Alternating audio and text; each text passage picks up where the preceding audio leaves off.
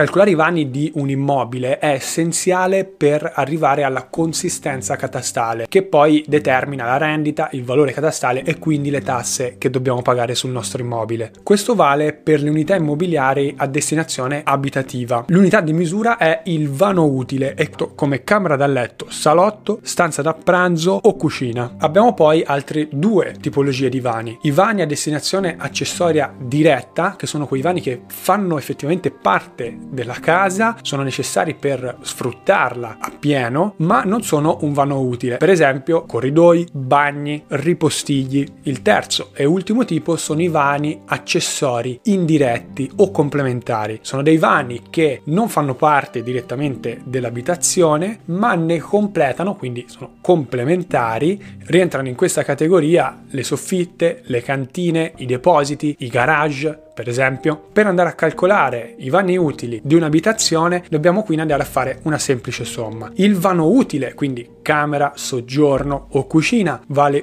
1. Il vano a destinazione accessoria diretta, corridoio, bagno o ripostiglio, vale un terzo, mentre i vani a destinazione accessoria indiretta o complementare valgono un quarto ma facciamo un esempio per capire meglio la situazione. Prendiamo questa planimetria. Abbiamo un soggiorno, una cucina, un bagno, un ripostiglio, il disimpegno, lo studio, due camere e un piccolo VC qui in basso. Andiamo a calcolare i vani utili. Allora abbiamo sicuramente quattro vani pieni utili che sono il soggiorno, la cucina, la camera e la seconda camera, quindi partiamo da un conteggio di 4. Abbiamo poi dei vani accessori diretti, fanno parte direttamente dell'immobile. Il bagno, il ripostiglio, il disimpegno e il secondo VC piccolo in basso. Ognuno di questi vale un terzo, quindi ai quattro vani dovremmo sommare un terzo per il VC, un terzo per l'altro bagno, un terzo per il disimpegno e un terzo per il ripostiglio. A questo punto rimane fuori solo questa stanza qua, che qua viene chiamata studio. Ora qua la situazione diventa un pochino più complicata, ma a mio avviso questo spazio qui deve essere considerato comunque come un vano a destinazione accessoria diretta. Perché?